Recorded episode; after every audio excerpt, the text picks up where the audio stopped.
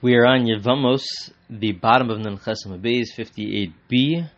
The last two lines. We will continue on to Nuntesa Manala, fifty-nine a. And we will, we will begin a new Mishnah shortly.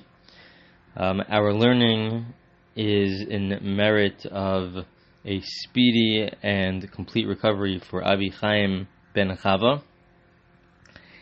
And we are now going to be discussing a new topic. Even the Gemara that is before the Mishnah is connected to this new topic.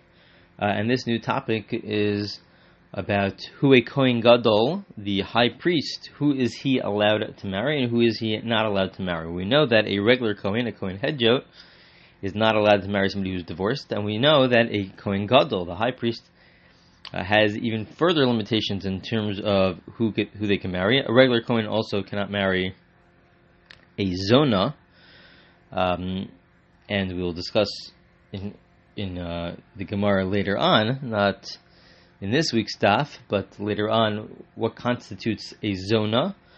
Uh, I guess, uh, for lack of a better translation, a prostitute, but it doesn't really mean that. Um, it really means somebody who um, engaged in illicit re- in illicit sexual relations, uh, but we'll get into the details of that later on. Uh, but a Kohen Gadol is has further limitations. We know that a Kohen Gadol, the high priest, is not allowed to marry somebody who is a widow. Uh, also, they have to marry somebody specifically who is a besula, who is a virgin. Uh, but we'll see that it might not just be uh, technically in terms of sexual relations. It has to do with, perhaps, we'll see uh, that this is subject to dispute, but perhaps it relates to um, uh, whether the hymen lining is present or not. Um, so we'll see that uh, in the coming lines as well. So that is another that is another uh, limitation. It has to be somebody who's specifically a besula.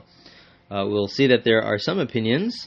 The opinion of Rav Meir is that they are not allowed to marry somebody who is twelve and a half or above, somebody who's referred to as a bogeres. They would specifically have to marry somebody who's under the age of twelve and a half. They cannot marry somebody who's above uh, twelve and a half. And the, we'll see the reason in the Gemara. Uh, but essentially, uh, the reason would be that as they get older, so then they...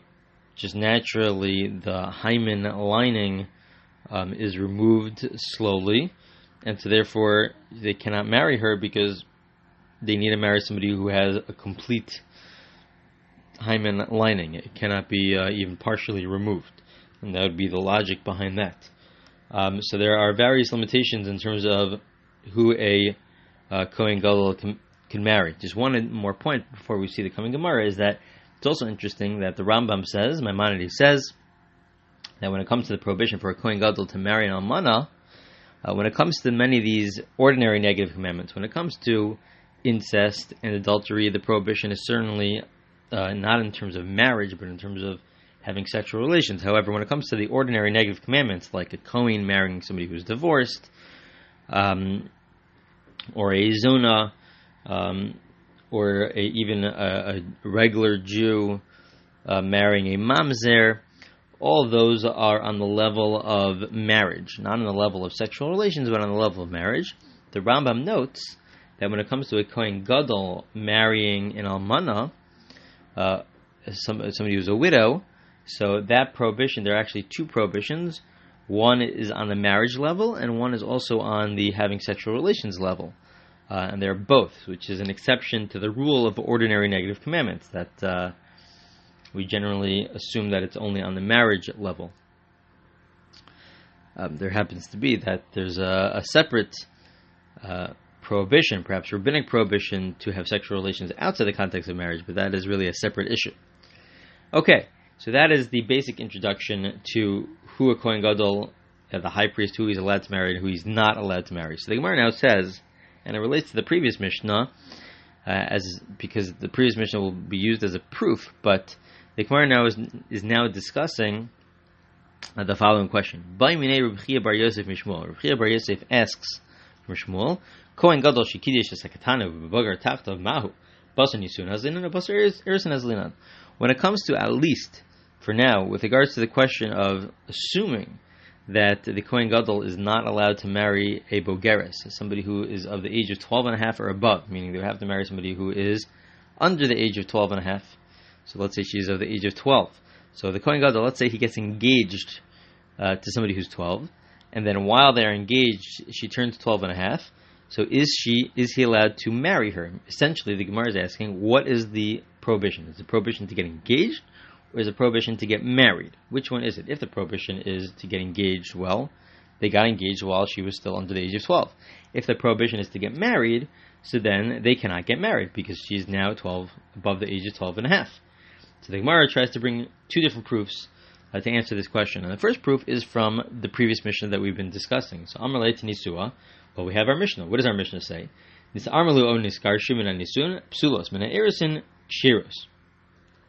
our Mishnah happens to be discussing uh, what happens with regards uh, to Truma in a situation where the Kohen, let's say, is marrying somebody who's divorced. It's, uh, it's a forbidden relationship. They're not allowed to get married. It is viewed as a legal marriage.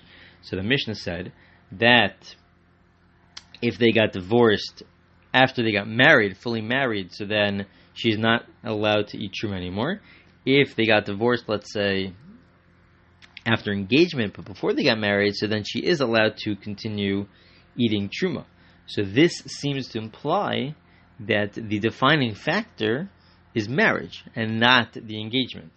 Uh, because if they, this is a, a, a prohibitive relationship, and we say that she's only not allowed to eat truma after she gets married, but Uh, e- even if they get divorced after she gets married, uh, but if it's while they're engaged, so then everybody agrees that once they break that relationship, she's allowed to continue eating truma. So that seems to imply that the, the defining moment is marriage. So Amar Lei, so uh, Rav Chiya bar Yosef responds back to this proof and says, what are you talking about?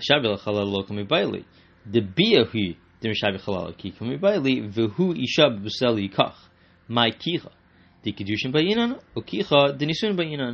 says, that wasn't my question. It's not really a good proof, because that is discussing what makes her, the wife, into a chalal, this term of a, of a chalala, where she's not allowed to eat truma. And there, everybody agrees. He says, I agree. Everybody agrees that the defining moment in which she becomes a chalala, in which she becomes disqualified from truma, is not engagement, and it's not even marriage. It's really about having sexual relations, for the Kohen to have sexual relations with the uh, Gerusha, with uh, the woman who's divorced, or for a Kohen Gadol to have sexual relations with the widow. Uh, that defining when's the moment in which she's not allowed to eat truma is based on sexual relations, and that I agree to.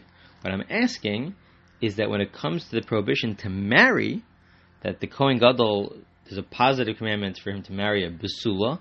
It says, V'hu isha b'besuleha yikach, that he should marry a woman who is a besula, who is a virgin. Um, and we'll see that it's not just a virgin, but it's, that there's no hymen lining that is removed. So that's the question. When it says that he should marry a virgin, is that engagement or is that marriage? That's the question. So here too, Amar Lei, so now Shmuel again responds back, Hanami to Nisua. We also have a Mishnah for that, to answer that question. That, okay, fine, I didn't bring a good proof the first time, but I'll bring you a good proof now. Eres, it, it says in the Mishnah, which we'll get to later on in this Mesechta, in this tractate, Eres is Almana v'nismana lias Kohen Gadol, Yachnos. Uh, this is the following law. This is, uh, and we've discussed, uh, this has been raised in the past. This question has been raised in the past.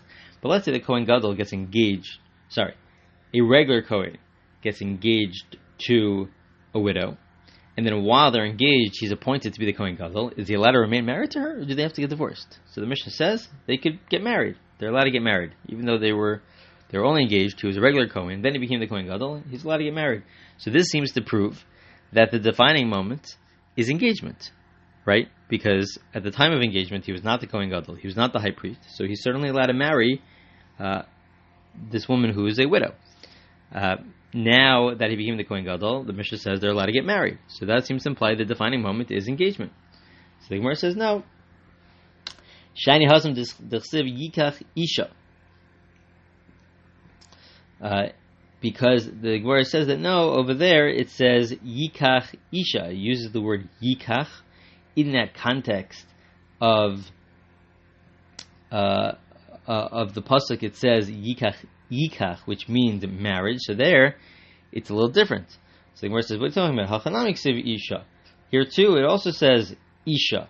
So it should also be based on the actual marriage. And the Gemara answers, Achas V'lo Shtayim. The Gemara essentially answers that no, we will only derive one but not two. We could only uh, say that there's one scenario, one type of scenario, one category of scenarios where we will say that if there's a change that occurs between engagement to marriage, so then it doesn't make a difference, but other scenarios would make a difference. How would we separate between these two different cat? What, what, which category would be permissible and which category would not be permissible? So the Gemara explains, Marisa, ha'ishtani gufa, v'halo ishtani gufa. So this is the, this answer is very important, and it tells us which situation will we say that there is a prohibition by marriage and which would there wouldn't be a prohibition by marriage. Essentially, if there's a change in her body, in her body, we will say that. Uh, that uh, that is viewed as a change, and then they cannot get married, that is if she uh, if she becomes a bogeres, if she turns twelve and a half, and then we assume that part of the hymen lining as she gets older is slowly removed, so then you cannot marry her. At the age uh, when she was when you got engaged originally, she was under the age of twelve and a half, and now she's at the time of marriage above the age of twelve and a half. That's not allowed. However, if nothing changes with regard to her body, that is she's an almana, she's a widow, and it just happens to be that they got engaged when he was not the Kohen Gadol, he was just a regular Kohen, and then during the engagement, he becomes a Kohen Gadol, he becomes the high priest, so then they are allowed to get married. It would be permissible for them to get married because nothing changes within her body, and that is an important distinction. So when it comes to the question of a Kohen Gadol, uh, between the engagement and the marriage, marries an uh, Uh, first marries an almana, the Kohen, as a Kohen, and then he becomes the high priest. During the, engage- during the engagement, he is allowed to remain married with her because nothing changed in her body. However, if he was the Kohen Gadol and she was under the age of twelve and then became above the age of twelve, so then they cannot get married. That is the conclusion of the Gemara. And now, uh, we'll begin a new Mishnah. One other point, uh, the Rambam, been out of context, but uh, some prove the Rambam's point from our Gemara. The Rambam has a very interesting halacha, uh, and he says that the Kohen Gadol, the high priest, an additional limitation is that he can only make, get, be married to one woman, one wife. He cannot have multiple wives. We know that uh, from the Torah's perspective, uh, anybody could have multiple wives, but the Rambam says that it, the Kohen Gadol could only be married to one wife, and someone wants to say that comes from this line, achas velo shtayim, one but not two. Um, and uh, others disagree. They say that no, we know that such a principle applies specifically on Yom Kippur. On Yom Kippur, the Kohen Gadol can only be married to one wife and not to not to be not to multiple wives. But during the rest of the year, we do not find anywhere that it says such a law. However, the Rambam uh, does. The Rambam does uh, say this, that it applies even throughout the entire year, that he can only be married to one wife and not to multiple wives. Okay, let's continue on in the Mishnah. The Mishnah says as follows. Kohen Gadol lo yisa almana. Kohen Gadol is not allowed to marry somebody who is a widow. And the halacha is a bein almana mina eres bein almana mina nisuin. This is whether or not uh, her husband, her previous husband passed away while they were engaged or while they were married. In either scenario, we view her as an almana, as a widow, um, and cannot she cannot marry a Kohen. Additionally, Rav Meir is of the opinion, below he says a bogeres. Uh, a Kohen Gadol is not allowed to marry a bogeres, a, a girl who is above the age of twelve and a half. Reb Elazar, Reb Shimon, machshirim b'bogeres. Reb Elazar and Reb Shimon say no. They say that you are allowed to marry, the Kohen Gadol could marry a bogeres, a woman who is above the age of twelve and a half. And the last line of the Mishnah is, v'lo yisa es mukas et. However, um... Uh, the Kohen Gadol cannot marry uh, somebody who is a mukas eitz, which essentially means, literally, that her hymen lining was removed not just uh, naturally over time, but it was because they actively, um, not necessarily intentionally, but actively was um, touching the hymen lining uh, with, let's say, a stick or a rock when they were in the uh, in the bathroom. Uh, that's how they would wipe in the bathroom, and so it would just, it, through action itself, it removed the uh, parts of the hymen lining, and that's called mukas eitz. So Kohen Gadol cannot marry somebody who removed uh, the hymen lining um, actively. Okay, so that is the Mishnah. The Gemara now says as follows: Tana Rabbanan, it is taught in a Bryce. Almana lo yikach ben almana min eresin ben almana min nisuin. An almana, uh, Kohen Gadol cannot marry an almana, somebody who's a widow, whether or not uh, her previous husband passed away during the time of engagement or during the time of marriage. Pshita. So where it says, isn't this obvious that she's viewed as a widow? The verse says, no, it's not so obvious. Ma'udutema leilif almana almana min tamar ma'alahala min nisuin afkam min nisuin kamash malan. We might have learned from Tamar, from the whole story of Tamar. Uh, that uh, almana, when we say widow, means specifically through marriage, that it's uh, she's a widow from marriage itself, and not from the point, not if uh, her husband passed away during engagement. Kamash Malan, our Mishnah is there to teach us, and the Bryce is there to teach us that no, it's even if her husband passed away when they were only engaged. Uh, but why don't we say we should learn from Tamar that an almana, a widow, is defined as a widow specifically for marriage? The Gemara says, no, dumya de Grusha, my Grusha bin mina eris mina nisun, bin mina erisin, afalmana bin mina erisin, bin mina nisun. The Gemara says that we know, we learn from the scenario in which a regular Kohen is not allowed to marry a Grusha, somebody who is divorced. A, a regular Kohen cannot marry somebody who's divorced, and that applies whether or not they got divorced from an engagement or whether they got divorced from a marriage. The Kohen cannot marry, get married to somebody who's divorced. So too, the Kohen Gadol, the high priest, cannot marry an almana, cannot marry somebody, a widow, whether it's she's from a widow from her previous relationship in which uh, she, they, she was only engaged, or whether she, in both scenarios, whether she was engaged or married, she would be viewed as a widow, just like she would be viewed as divorced. That is the conclusion of that first part of the Gemara. We will begin uh, the next part of the Gemara. Um, And then hopefully we will stop towards the bottom of Nuntesa Amud Aleph, towards the bottom of fifty-nine a. So Gemara says as follows: Velodi says bogeres. They focus on this dispute whether or not the Kohen Gadol is allowed to marry somebody above the age of twelve and a half. And the Gemara says as follows: Tana Rabbanan. It is taught in Brysa. V'hu isha bebesula yikach. The pasuk, the verse says that he should marry. It says it in the positive that he should marry a besula, but it doesn't just say besula. It says bevsuleha. It adds a few letters. It adds a yud towards the end, and adds has two bases, two letters, bays in the beginning. So and it's an extra bays. So there are two extra letters. One is a yud at the end, and one is a bays at the beginning. And so Rav Meir says, "Prat labogeres shekol labesuleha." So Rav Meir says this is coming to teach us that not only does she have to be a virgin, but she also has to have her complete hymen lining. And so therefore, if she's twelve and a half, you are not allowed, the Kohen Gadol, the high priest, is not allowed to marry her. That's the position of Rav Meir. Reb Elazar, Reb Shimon, Machshim, bogeres. Reb Elazar and Reb Shimon say no, he could marry a bogeres. B'mai kameflegi, what are they arguing about? What exactly is their dispute? Rav Meir savar besula afilu mixas besula mashma besuleha adika kola besulam bibesula b'gedark in shelo gedark lo. Rav Meir says as follows. He says the word besula means uh, that even if she has just part of her hymen lining. Uh, so then that would be viewed as a besula, as somebody who is a virgin. Uh, the term besula means even somebody who has part of her hymen lining. The fact that it adds the yud there is to tell me that no, she has to have her complete hymen lining. Therefore, if she's twelve and a half, we assume that she does not have that. And so therefore the Kohen Gadol cannot marry her. The Kohen Gadol can only marry somebody who's at the age of twelve.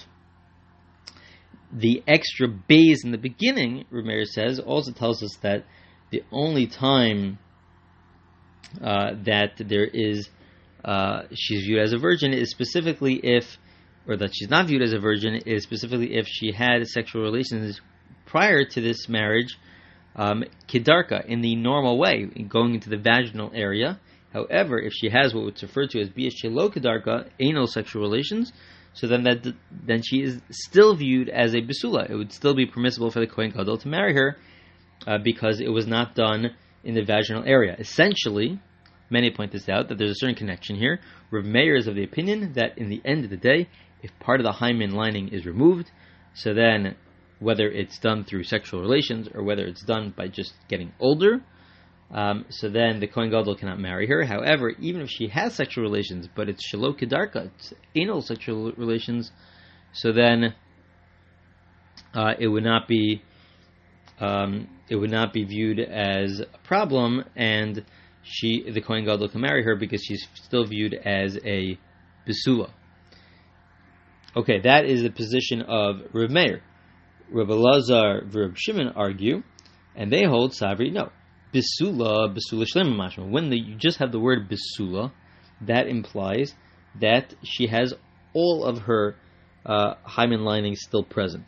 So when it adds the word yud, that the letter yud, bisuleha with a yud, afilu mixas besulam. That is coming to teach you that even if she just has a part of her besulam, part of her hymen lining is present, so then you are also allowed. Uh, she's still viewed as a besula, and so therefore Reb Elazar and Reb Shimon are of the opinion that even if she's twelve and a half, and even if we assume that she lost some of her hymen lining, the Kohen Gadol could still marry her because that's still viewed as a besula. However, he then has the extra base in the beginning to teach you bibesulah achu kol besulah kayamin bein bekedarka bein shelo kedarka. The extra base in the beginning is to teach you that even if she has anal sexual relations, that would disqualify her from being a besula. That would disqualify her from being a virgin. Essentially, just getting back to the dispute, Reb Elazar and Reb Shimon, the second opinion, seems to hold that it's not really based on whether, someone to say this, that it's not based on whether the hymen lining is present. That's not the defining factor, but it's based on whether or not she had sexual relations. So even if she had sexual relations, shelo kedarka, anal sexual relations, where it's not even involving the vaginal area, so that would still Uh, define her as no longer a virgin. Um, that's the second position. Reb Meir seems to be, the first position seems to be of the opinion that it's not about sexual relations, but it's about physically. Is it the com- hymen lining completely there or not? And so therefore Reb Meir is of the opinion that if she's twelve and a half, it disqualifies her. If it's shelo kedarka, if she has sexual relations, anal sexual relations, it doesn't disqualify her. The second position says uh, the exact opposite, that if she's twelve and a half and she didn't have sexual relations yet, so then the Kohen Gadol could marry her, um, but if she has sexual relations, even if it's anal sexual relations, nothing to do with the vaginal area, that would disqualify her. One more line. Amar Rav Yehuda Amar Rav. Rav says, Nivela shelo kedarka psula le kahuna. That uh, a woman who has bia, has sexual relations, shelo kedarka, anal sexual relations, she then is disqualified from kahuna. She, uh, she becomes disqualified from Uh, from the kahuna, and she is no longer viewed as a besula, um, and she cannot marry. Right, so she cannot marry a Kohen Gadol, and she also becomes disqualified from the kahuna if uh, she has uh, sec- anal sexual relations. So that is the end of this Gemara, and we will continue with the Gemara, the next part of the Gemara, in the next recording.